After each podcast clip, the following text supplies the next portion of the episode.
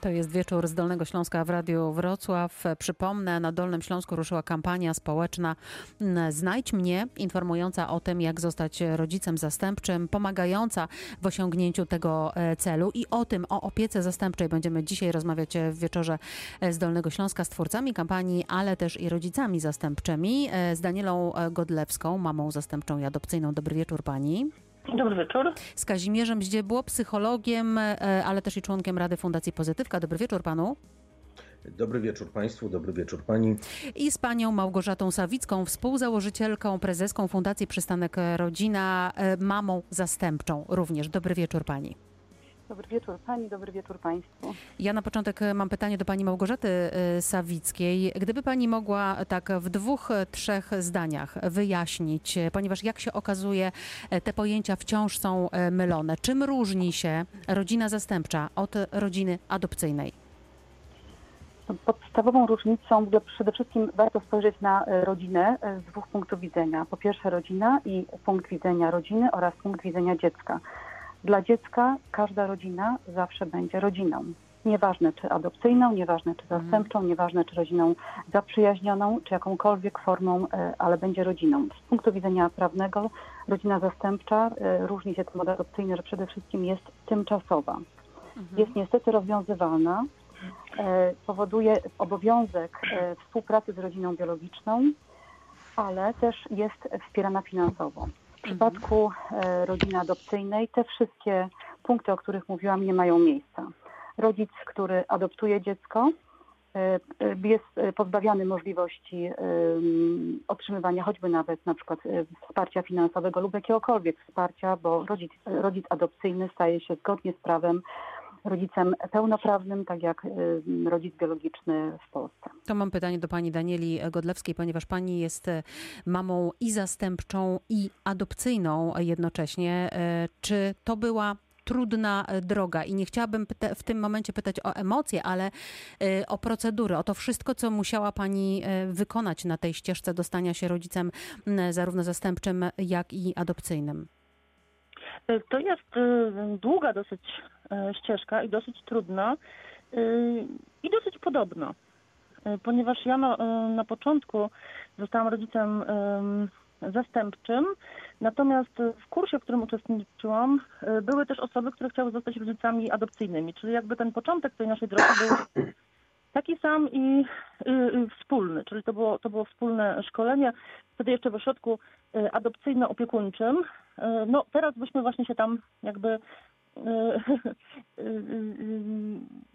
nie spotkali, bo już po, po zmianie ustawy takich ośrodków nie ma.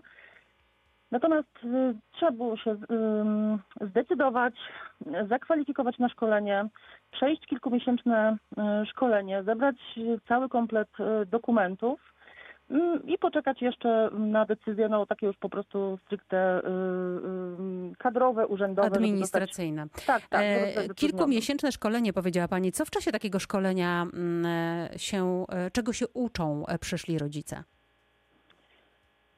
No tak naprawdę niektórzy po raz pierwszy stykają się z, no w ogóle z takimi określeniami jak dziecko osierocone, dziecko porzucone. Poznajemy specyfikę funkcjonowania takiego dziecka i też no, z drugiej strony poznajemy swoje możliwości, prawa, obowiązki, ale też, też jakby no dzięki temu mamy dużo czasu na zweryfikowanie swojej decyzji, swoich motywacji, zobaczenia czym się kierujemy i też z czym się będziemy mierzyć. Czy często zdarza się, że w czasie takiego szkolenia rodzice rezygnują, bo dochodzą do wniosku, że nie podołają? Wydaje mi się, że nie jest to częste. Mhm. Temu służą jakby takie też wstępne rozmowy, bo już samo szkolenie to jest kolejnym etapem. Najpierw się odbywają takie rozmowy kwalifikacyjne, żeby właśnie sprawdzić motywację osób, mhm. żeby zobaczyć czym się kierowały w momencie, kiedy w ogóle przyszły. Osoby, które przychodzą na szkolenie, no... Raczej się nie wycofują. Raczej, raczej się nie wycofują. Zdarza się, że ze względów takich osobistych, ale to raczej takie powiedzmy wypadki losowe niż, niż no, jakieś rozczarowanie czy strach Jeszcze jedno pytanie e, mam do pani e, właśnie w czasie takiego, w czasie takiej kwalifikacji, jak pani powiedziała, e, czy też szkolenia jesteście weryfikowani. Pod jakim względem? Czy innymi słowy, jakie warunki musi spełnić no, osoba bądź dwie osoby, małżeństwo, czy też para, która chce adoptować dziecko, być rodzicem zastępczym? Co musi mieć, żeby te warunki spełniać? Mm, rodzic e, zastępczy musi udokumentować swoje e, wykształcenie, które musi być co najmniej e, średnie. Mm, w obu przypadkach trzeba być osobą, która nie była karana, jest, ma dobry stan zdrowia fizycznego, dobry stan zdrowia psychicznego i jest mm, no, wolna od nałogów w mhm. taki sposób, w jaki można to oczywiście zweryfikować na podstawie rozmów, też... jak rozumiem, tak? Się weryfikuje. Nie, nie, to, to są też zaświadczenia mhm. od, od lekarzy, od lekarza internisty, od lekarza psychiatry. To, to w ten sposób. I jeszcze, no i jakby są potrzebne takie jakby rekomendacje środowiskowe, czyli z różnych miejsc, w których się pracuje, albo od przyjaciół, od organizacji, z którymi się współpracuje, to też jest e, jakby mm, oczekiwane. E, pytanie do pana Kazimierza e, Zdziebło, psychologa. Ja mam takie wrażenie, że na całej tej, nie wiem czy ona jest aż tak bardzo skomplikowana ta, ta ścieżka, ale na pewno nie jest łatwa do pokonania i nie jest krótka. No jest to chyba taki ważny pozytyw, ponieważ mam wrażenie, że bardzo przygotowuje ten czas do zostania rodzicem. Czy pan się ze mną zgodzi? E, no tak, bez wątpienia jest to takie, można powiedzieć, e, szkolenie, którego w przypadku posiadania e, dzieci biologicznych mhm. Nie mhm. człowiek nie przechodzi po prostu, zachodzi się w ciąży bardziej bądź mniej świadomie, po czym dziecko pojawia się na świecie i zaczynamy uczyć się bycia tym rodzicem. Oczywiście coraz bardziej popularne są różnego rodzaju szkolenia, coraz więcej rodziców chce być bardziej świadomymi ale myślę, że to bardziej dotyczy już samego wychowywania dziecka, natomiast nie patrzy się na ten aspekt naszych motywacji. To, co Daniela powiedziała, mhm. to jest chyba istotne, że tutaj też patrzy się na tę motywację.